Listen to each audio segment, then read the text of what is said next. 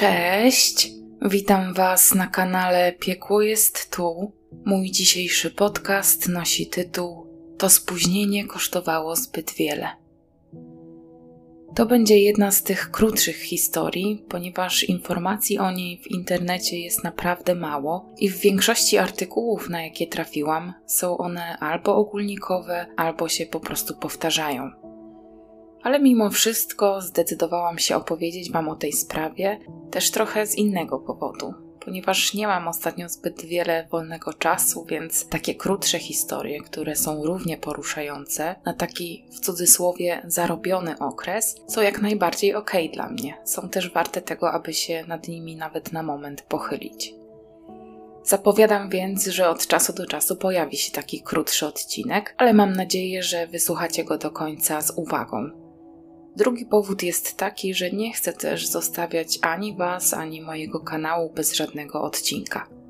Wierzę też i wiem to z Waszych komentarzy, między innymi, że wielu czeka na nowy podcast. W tym momencie również proszę każdego, kto jeszcze nie zasubskrybował mojego kanału, o kliknięcie tego przycisku. Będzie mi bardzo, bardzo miło. A teraz do rzeczy. Agnieszka była bardzo radosną, zawsze uśmiechniętą młodą kobietą. Wszystkich wokół zarażała swoim optymizmem i właśnie dzięki temu, że uśmiech niemal nie schodził z jej twarzy, a ona zawsze widziała świat przez różowe okulary, otaczający ją ludzie, czy bliscy, czy po prostu zwyczajni znajomi, sąsiedzi, bardzo ją lubili, a co za tym idzie, lubili też jej towarzystwo. Kobieta mieszkała w Rybniku wraz ze swoją rodziną. Wiodła normalne, trochę beztroskie życie – jako nastolatka bardzo lubiła towarzystwo, lubiła się rozerwać, a emocjom dawała upust na przykład poprzez taniec. Często zatem wybierała się do miejscowych klubów, gdzie organizowane były dyskoteki, żeby móc ten taniec praktykować. W jednym z takich klubów na początku lat 2000 na parkiecie dostrzegł ją Sławomir. Szczególnie jego wzrok przyciągnął jej uśmiech oraz burza czarnych, lekko pokręconych włosów. Nic więc dziwnego, że mężczyzna był Agnieszką zauroczony od pierwszego wejrzenia. To też nie marnował czasu i od razu ją zaczepił. Dziewczyna ku jego radości chętnie zgodziła się z nim zatańczyć.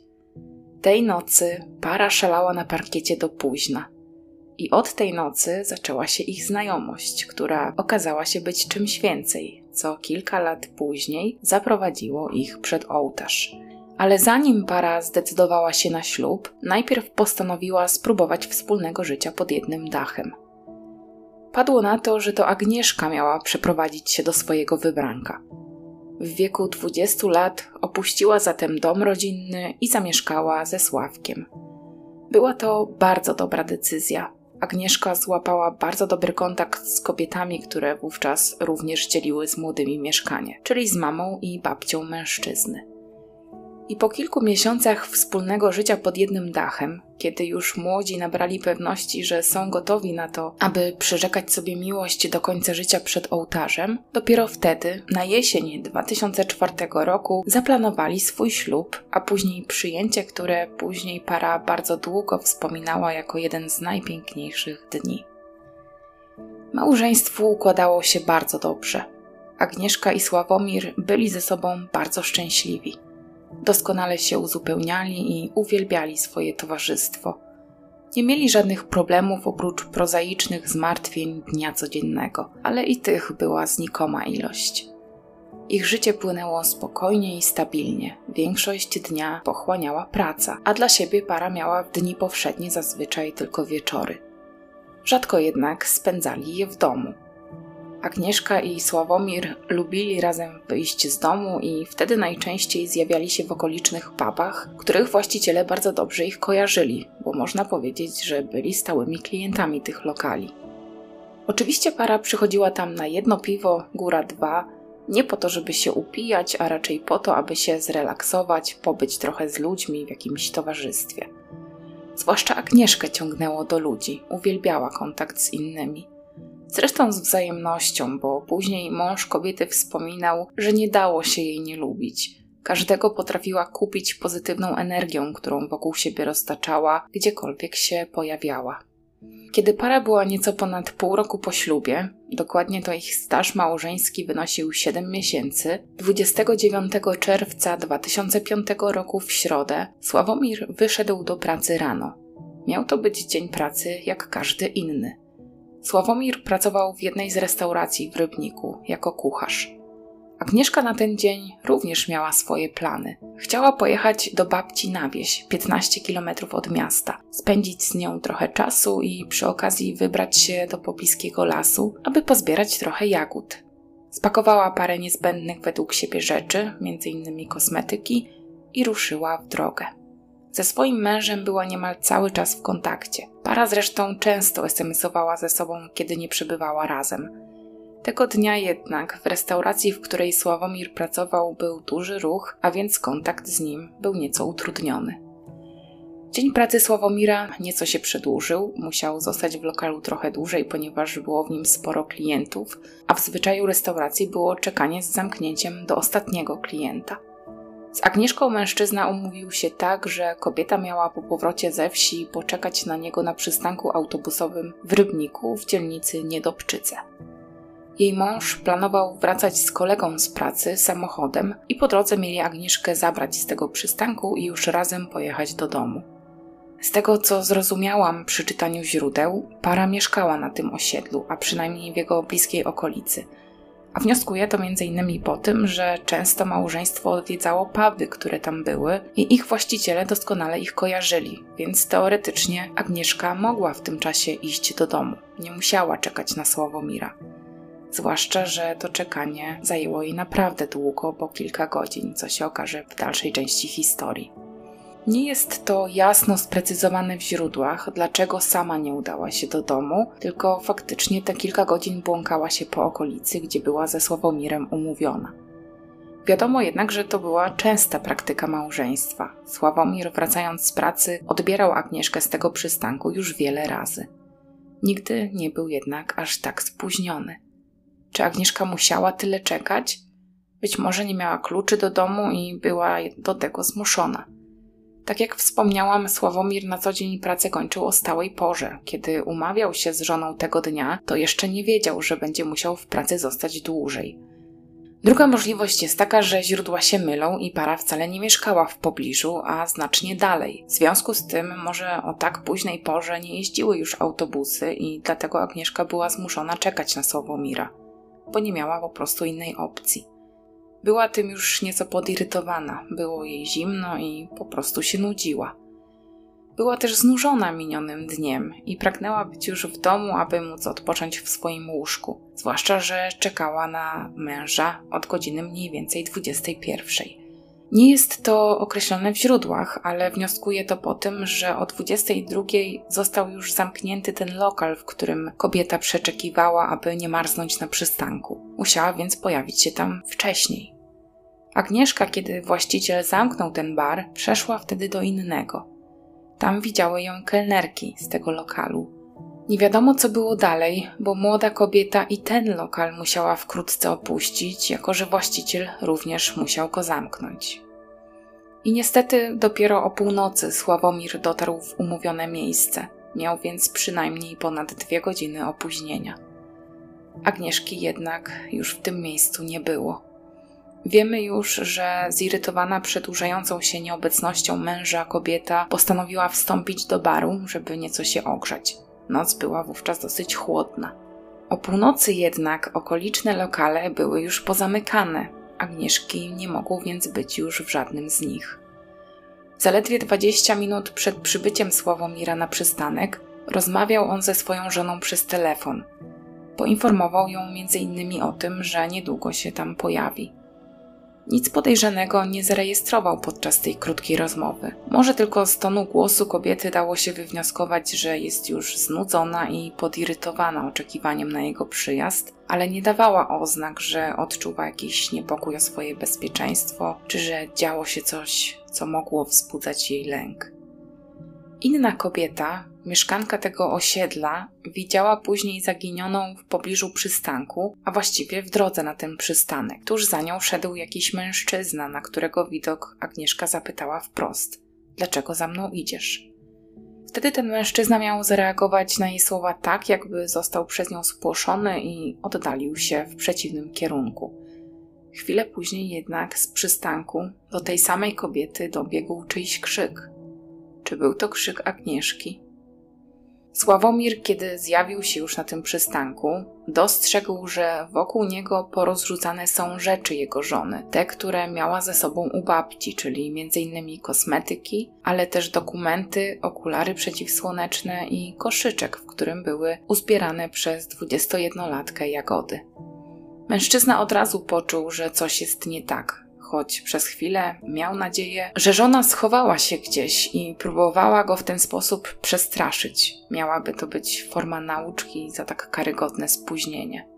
Ale Agnieszka nie wyjrzała nagle z za rogu budynku, rozbawiona strachem swojego męża, tak jak przypuszczał, a może raczej tak jak miał nadzieję, bo jednak od początku towarzyszyło mu silne uczucie niepokoju. Za to w krótkim czasie przejeżdżający obok patrol policji zainteresował się dziwnie zachowującym się mężczyzną, nerwowo krążącym wokół przystanku autobusowego. Sławomir skorzystał z okazji, podał funkcjonariuszom swoje dokumenty, aby dodać powagi sytuacji i opowiedział o zniknięciu żony i o swoim niepokoju o jej los. Poprosił policjantów o pomoc, jednak oni stwierdzili, że Agnieszka zapewne znajduje się już w domu i polecili mężczyźnie sprawdzenie tego. A gdyby się jednak mylili, to zgłoszenie się na komisariat policji dopiero po upływie 24 godzin od zniknięcia kobiety. Sławomir oczywiście pojechał do domu, aby upewnić się, czy zniecierpliwiona żona faktycznie jakimś sposobem sama dostała się do domu, ale wbrew swoim oczekiwaniom i nadziejom Agnieszki tam nie zastał. Kolejnego dnia więc, kiedy kobieta nadal się nie odnalazła, zgodnie z zaleceniami napotkanych w noc zniknięcia Agnieszki policjantów, wybrał się na komendę i już oficjalnie zgłosił zaginięcie żony. Policjanci wówczas już potraktowali sprawę poważnie, ale również Sławomir nie czekał z założonymi rękami i postanowił działać na własną rękę, nie mogąc znaleźć sobie miejsca po nagłym zniknięciu ukochanej. Pierwszą rzeczą, jaką zrobił, to przede wszystkim poinformował o sytuacji swojego przełożonego, aby móc na najbliższy czas wziąć urlop w pracy i skupić się wyłącznie na poszukiwaniach żony. Później wydrukował na domowej drukarce plakaty z informacją o jej zaginięciu. Te plakaty zawierały podstawowe informacje o niej, jej ubiorze oraz jej czarno-białą fotografię. Porozwieszał te plakaty po całym mieście, również na tym przystanku, z którego Agnieszka zniknęła. W tę czynność zaangażował swoich bliskich oraz wspólnych przyjaciół. Wspólnie także pojawiali się w miejscach, gdzie potencjalnie Agnieszka mogła się w cudzysłowie zasiedzieć. W następnej kolejności Sławomir sprawdzał wszystkie szpitale z nadzieją, że może zdarzył się jakiś wypadek, po którym Agnieszka wymagała pilnej hospitalizacji. Niestety jego działania nie przyniosły skutków. Za to wkrótce pojawił się jakiś przełom, bo Sławomir otrzymał telefon od osoby, która rzekomo widziała Agnieszkę w innej dzielnicy miasta. Mężczyzna pełen nadziei pojechał pod wskazany adres, żeby na własne oczy przekonać się, czy kobieta widziana przez dzwoniącego to naprawdę była jego żona. Niestety, kobietą, która zwróciła uwagę przechodniów, nie była Agnieszka, choć sam Sławomir przyznał, że podobieństwo do jego ukochanej było niezwykłe. Zgadzało się nawet imię. Druga nadzieja na szybkie dotarcie do rozwiązania sprawy pojawiła się, gdy policjanci postanowili przesłuchać właścicieli barów, w których w noc swojego zaginięcia Agnieszka przebywała, czekając na przyjazd męża. Od nich dowiedzieli się o dwóch mężczyznach, którzy dosiedli się do kobiety – Pierwszy z nich spotkał 21-latkę w jednym barze i do niej zagadał, a kiedy kobieta po zamknięciu tego baru przeniosła się do drugiego, to i w tym drugim również znalazł się potencjalny adorator, który do niej zagadywał. Świadkiem tego byli właśnie właściciele tych pubów i kelnerki. Trzecią osobą, a właściwie trzecim świadkiem, który w noc zaginięcia Agnieszki mógł coś widzieć, była kobieta, która zarejestrowała Agnieszkę i tajemniczego mężczyznę podążającego za nią w kierunku przystanku. Ona również, po usłyszeniu o zaginięciu tej kobiety, zgłosiła się na policję i podała wszystkie szczegóły, jakie udało jej się z tamtej nocy zapamiętać. Na całe szczęście potrafiła również podać rysopis tego mężczyzny i wkrótce rysunek przedstawiający kluczowego świadka, który prawdopodobnie jako ostatni widział zaginioną, a może nawet sam przyczynił się do jej zniknięcia, obiegł lokalne media. Nadzieje funkcjonariuszy w związku z tym portretem pamięciowym były naprawdę spore. Tego mężczyznę opisywano jako szczupłego, wręcz chudego, niewysokiego, bo w okolicy najwyżej 170 cm wzrostu, z lekkim zezem, o włosach w kolorze ciemnego blondu. Jest to dosyć charakterystyczny opis, który mógł przywodzić na myśl kogoś konkretnego, jeśli w czyimś otoczeniu znajdował się podobny mężczyzna. Ale długo do policjantów nie spływały żadne zgłoszenia czy telefony. Poszukiwania trwały i skupiły się początkowo głównie na przeczesywaniu przepływającej przez miasto rzeki oraz innych zbiorników wodnych znajdujących się w okolicy, no i oczywiście terenów zalesionych. Nie przyniosło to jednak efektów. Badano również inny podrzucony przez świadków trop. Podobno w tej dzielnicy Rybnika, czyli w dzielnicy Niedobczyce, miał pojawić się względnie nie tak długo przed zaginięciem Agnieszki jakiś mężczyzna mówiący po niemiecku. Miał rozpytywać mieszkańców osiedla właśnie o nią, używając jej panieńskiego nazwiska. Widywany był także w barach, do których często przychodziła kobieta wraz ze swoim mężem – Trudno było go tam przeoczyć, bo do lokali tych najczęściej przychodzili ci sami stali klienci, a każda nowa twarz od razu rzucała się w oczy i przykuwała uwagę. Po zniknięciu Agnieszki mężczyzna ten również zniknął i nie wiadomo kim był. Śledczym nie udało się do niego dotrzeć. Tydzień po zaginięciu kobiety, 6 lipca 2005 roku, na komendę policji zgłosił się około 30-letni mężczyzna – był niemal przekonany, że w stawie w okolicy miejscowości Rydultowy pływa ciało człowieka, choć czemu nie trudno się dziwić, początkowo wydawało mu się, że to manekin. Jako, że mężczyzna ten nie miał odwagi samodzielnie upewnić się co do tego, czy na pewno na wodzie unosiły się zwłoki, postanowił wezwać odpowiednie służby, aby właśnie one to sprawdziły. Funkcjonariusze przybyli we wskazane miejsce i niestety wyłowili z wody ciało kobiety. Było ono w połowie rozebrane. Górną część ciała przykrywała ciemnoniebieska bluza, a na szyi kobiety widniała biżuteria. I to jedyne elementy garderoby, jakie odnaleziono na jej ciele. Prokurator, który zjawił się na miejscu, określił, że zwłoki przeleżały w wodzie kilka dni, ale przyczynę zgonu mogła rozjaśnić tylko sekcja zwłok. Śledztwem zajęła się Gliwicka prokuratura rejonowa, a do poszukiwania człowieka odpowiedzialnego za śmierć Agnieszki, ponieważ było niemal pewne, że do jej śmierci przyczyniły się osoby trzecie, powołano specjalną grupę operacyjno-śledczą, która składała się z kilkunastu funkcjonariuszy, m.in. z Katowic, Rybnika i Wodzisławia Śląskiego. Tego samego dnia, kiedy odnaleziono to ciało, telefon z wezwaniem na komendę otrzymał Sławomir. Przez telefon nie dowiedział się o co chodzi. Dopiero na miejscu, kiedy zjawił się na komendzie, został skonfrontowany z ustaleniami policjantów. Dowiedział się wówczas, że ciało, które odnaleziono w dzikim stawie, mogło należeć do jego żony. Zgadzał się bowiem rysopis, który mężczyzna wcześniej podał, oraz części jej ubioru. Sławomir naturalnie został poproszony o identyfikację zwłok.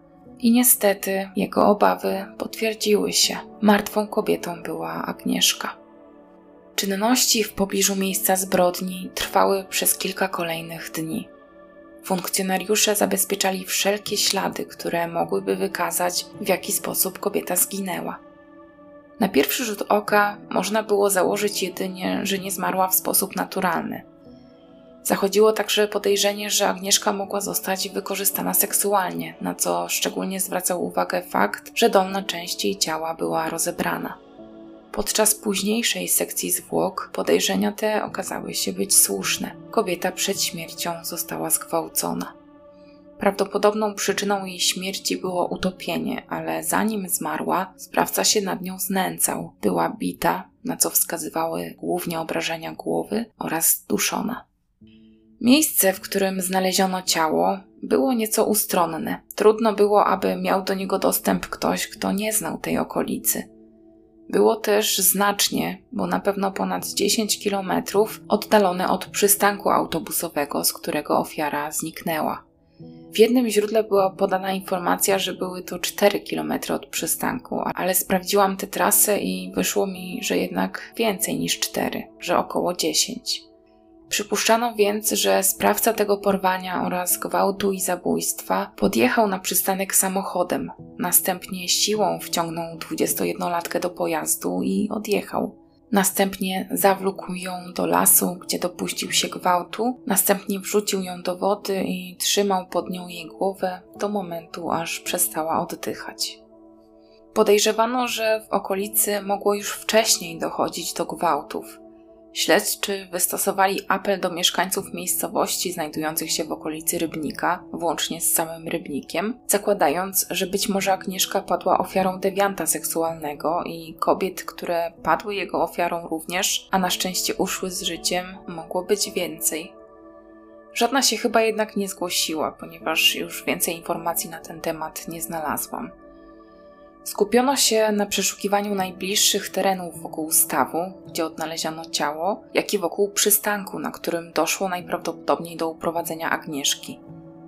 Policjanci próbowali zebrać jak najwięcej detali, na przykład próbowali odnaleźć pozostałe części garderoby Agnieszki. Przypominam, że znaleziono ją nagą od pasa w dół. Udało się jeszcze w obrębie tego stawu znaleźć jeden but Agnieszki. I tak trafiono do budynku, który przypominał stodołę i znajdował się on w odległości około kilometra od wspomnianego przystanku. A w tej stodole odnaleziono mnóstwo dosyć interesujących gadżetów, między innymi poutykane w różne kąty, w tym również w słomę, która się tam znajdowała, elementy damskiej bielizny. Znaleziono też coś bardzo istotnego dla sprawy: ubrania, może również bielizny, choć nie jest to jasno sprecyzowane, ofiary, czyli Agnieszki. Był to doskonały punkt zaczepienia dla śledczych. Pozostało więc skupić się na poszukiwaniu osoby, która w budynku przeszukiwanym przez policjantów zostawiła te części damskiej bielizny i inne kobiece rzeczy, takie jak na przykład buty. Miesiąc po odnalezieniu ciała Agnieszki natrafiono na ślad prawdopodobnego sprawcy oraz człowieka, który w opuszczonej stodole ukrywał przedmioty należące do jakichś kobiet. Nie do końca wiadomo, w jaki sposób go odnaleziono. Być może, jak sugerują to źródła, zasłużył się tutaj portret pamięciowy, który jakiś czas już wisiał na lokalnych stronach internetowych i ktoś po prostu tego człowieka w pewnym momencie rozpoznał. A być może ktoś wiedział, że stodoła, w której znaleziono części garderoby Agnieszki, była swego rodzaju magazynem dla człowieka, który został w tej sprawie zatrzymany i po prostu zgłosił to na policję. Śledczy zapukali zatem do drzwi jednego z rybnickich mieszkań. Wyprowadzili z niego 17-letniego chłopaka, Roberta Z. Ten od razu przyznał się do winy. Okazano go również kobiecie, która jako ostatnia widziała Agnieszkę i tego podejrzanie zachowującego się mężczyznę. Kobieta ta z całą pewnością wskazała, że tym mężczyzną był właśnie Robert Z. Zadziwiające jednak jest to, że okazuje się, że ten młody człowiek wcale nie uprowadził Agnieszki samochodem, jak przypuszczali śledczy, a piechotą. Po prostu w jakiś sposób sprawił, że ona z nim poszła. Wcześniej jednak dał upust swojej agresji, prawdopodobnie ją bijąc. Zaatakował ją od tyłu, ogłuszył i związał. Później, w zależności od źródeł, albo wlókł jej ciało przez cały kilometr do tej stodoły, albo po prostu związał Agnieszkę i, i tak ją prowadził, idąc obok niej i trzymając ją tylko za rękę, a ona szła równo z nim o własnych siłach. Sam sprawca miał powiedzieć śledczym, że Agnieszka zachowywała wobec niego posłuszeństwo. Nie próbowała ani się bronić, ani uciekać. Kiedy znaleźli się już w tej stodole, która faktycznie była tajnym miejscem Roberta, tam rozebrał kobietę i ją zgwałcił. Później ponownie ją związał i nagą, całkowicie nagą, przez kilka kilometrów prowadził wzdłuż torów, kierując się w stronę Raciborza. Po drodze pozwolił jej założyć bluzę, ponieważ było jej zimno. Agnieszka szła tylko w jednym bucie, drugi został później odnaleziony w stodole. ten, który miała na sobie, śledczy zabezpieczyli nad stawem w Rydultowach. I po kilku godzinach takiego marszu wzdłuż torów, Robert z Agnieszką dotarli właśnie nad ten staw. Tam mężczyzna, właściwie chłopak, pozbawił ją życia, zanurzając jej głowę w wodzie. Zanim jednak ją zabił, dotkliwie ją pobił. Swoje wyjaśnienia chłopak później miał potwierdzić na wizji lokalnej, podczas której przedstawił, jak atakował kobietę, jak ją prowadził, jak ją zabijał. Jednak już wtedy, podczas inscenizacji, śledczy nabrali wątpliwości co do jego prawdomówności. Okazało się bowiem, że siedemnastolatek nie potrafił dokładnie pokazać, w jaki sposób obezwładnił Agnieszkę, w jaki sposób później ją pobił i w jaki sposób później ją zabił. Śledczy mieli więc przypuszczenia, że w tej sprawie ktoś jeszcze mógł mieć swój udział. To by również wyjaśniało, jakim sposobem tak wątłemu chłopakowi udało się steroryzować silną kobietę i wymusić na niej posłuszeństwo. I owszem, w końcu Robert Z postanowił uzupełnić swoje wyjaśnienia. Jako swojego wspólnika wskazał kolegę, również Roberta, Roberta Esz. Tym razem jednak powiedział, że dopuścili się tego czynu nie z własnej woli, a na czyjeś zlecenie. Robert Esz został zatrzymany do wyjaśnienia sprawy, ale czynności podjęte przez śledczych wykluczyły, że brał on udział w tej zbrodni. Sam zatrzymany zresztą upierał się przy swojej niewinności. Wkrótce więc, skonfrontowany z tymi ustaleniami, Robert Z. przyznał, że próbował wrobić swojego znajomego w tę sprawę z czystej antypatii do niego. Znów więc wrócił do swojej pierwszej wersji wydarzeń. Działał sam. O samym podejrzanym wiadomo niezbyt wiele. Nie pochodził z dobrej rodziny, jego rodzice byli karani. On sam jednak wcześniej nie sprawiał jakichś wielkich problemów, nie wdawał się w konflikty z prawem. Choć miał dopiero 17 lat i teoretycznie powinien był jeszcze kontynuować naukę, to w szkole od dawna go nie widziano. Choć był zapisany do szkoły specjalnej ze względu na lekką niepełnosprawność intelektualną. Pracy też nie miał.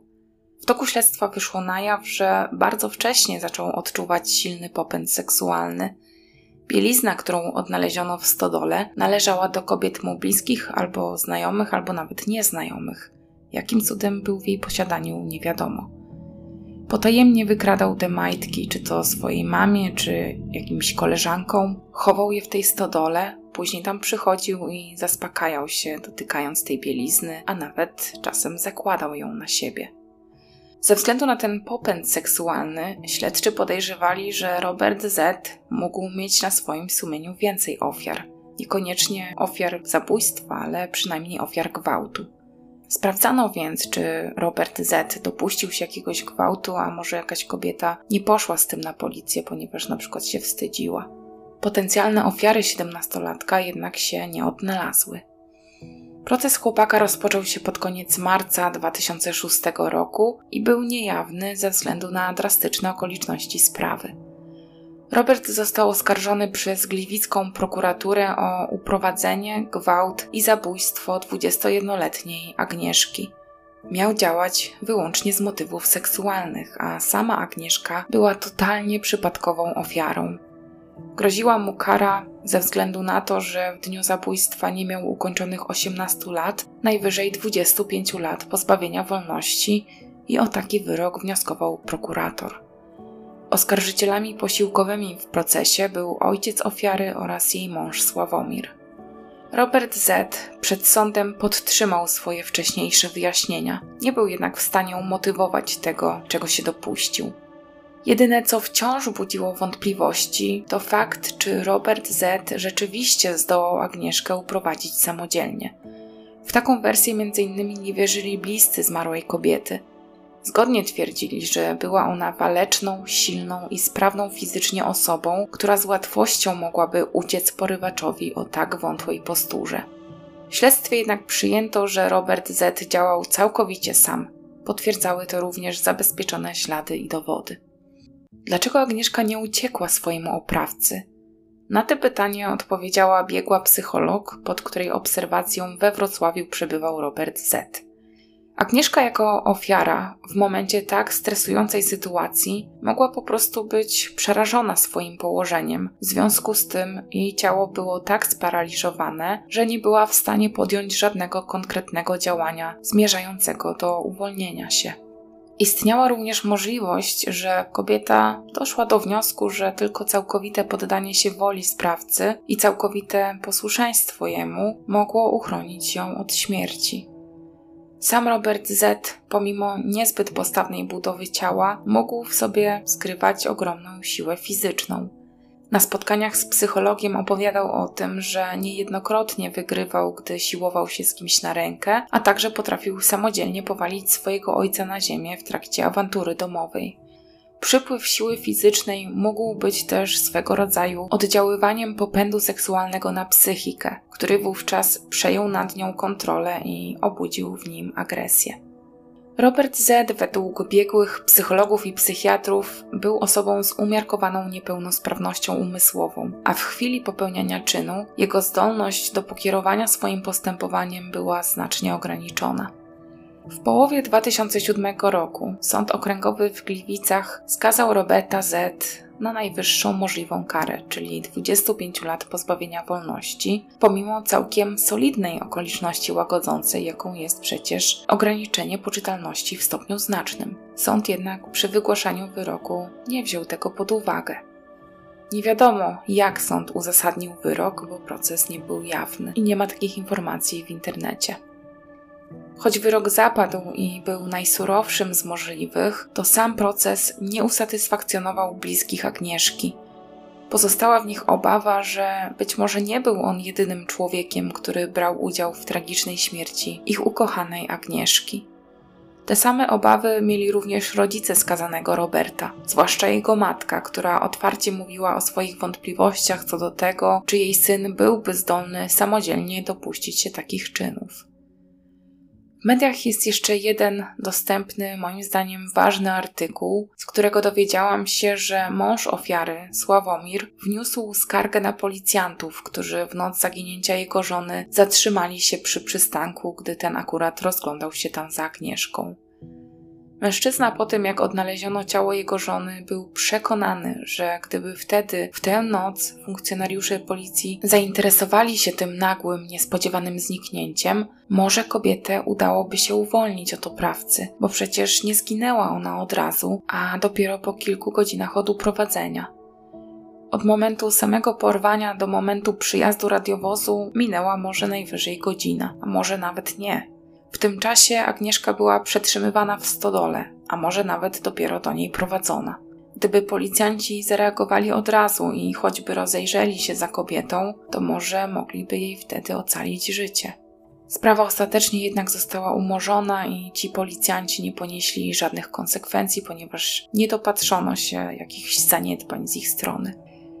Jest to historia, która wzbudza we mnie emocje właśnie z tego względu, który przytoczyłam na sam koniec że gdyby policjanci pofatygowali się, aby chociaż rozejrzeć się za Agnieszką po okolicy, to ona najpewniej dzisiaj by żyła. Czy porozrzucane wokół przystanku autobusowego rzeczy osobiste człowieka, który 20 minut wcześniej siedział na tym przystanku, a potem nagle zniknął, nie są wystarczającym powodem do podejrzewania, że tę osobę mogło spotkać coś złego? Autor tego artykułu, gdzie wypowiadał się mąż zaginionej i powiedział o tym, że wniósł skargę na policjantów, zapytał tych rybnickich policjantów wprost, przedstawiając zmyślone, ale jednak bardzo zbliżone szczegóły do sprawy Agnieszki, co zrobiliby w takiej sytuacji, czy szukaliby od razu, czy nie. Policjanci odpowiedzieli, że tak, że szukaliby od razu, ponieważ te wszystkie rozsypane wokół przystanku rzeczy wskazywały na to, że tej kobiecie mogło przytrafić się coś bardzo złego, że mogła zostać uprowadzona. No cóż, w 2005 roku, kiedy zaginęła Agnieszka, jednak nie zdecydowali się jej szukać. Na dzisiaj to wszystko ode mnie. Mam nadzieję, że wysłuchaliście tej sprawy do końca. Jak zwykle ze zniecierpliwieniem czekam na Wasze komentarze reaguje i odpisuje na wszystkie, jeśli są wyrażane w sposób kulturalny. Myślę, że już nieraz się o tym przekonaliście. Tymczasem ja już przytulam każdego, kto dzisiaj tego potrzebuje. Chętnie przyjmę również Wasze uściski i mam nadzieję, że słyszymy się niebawem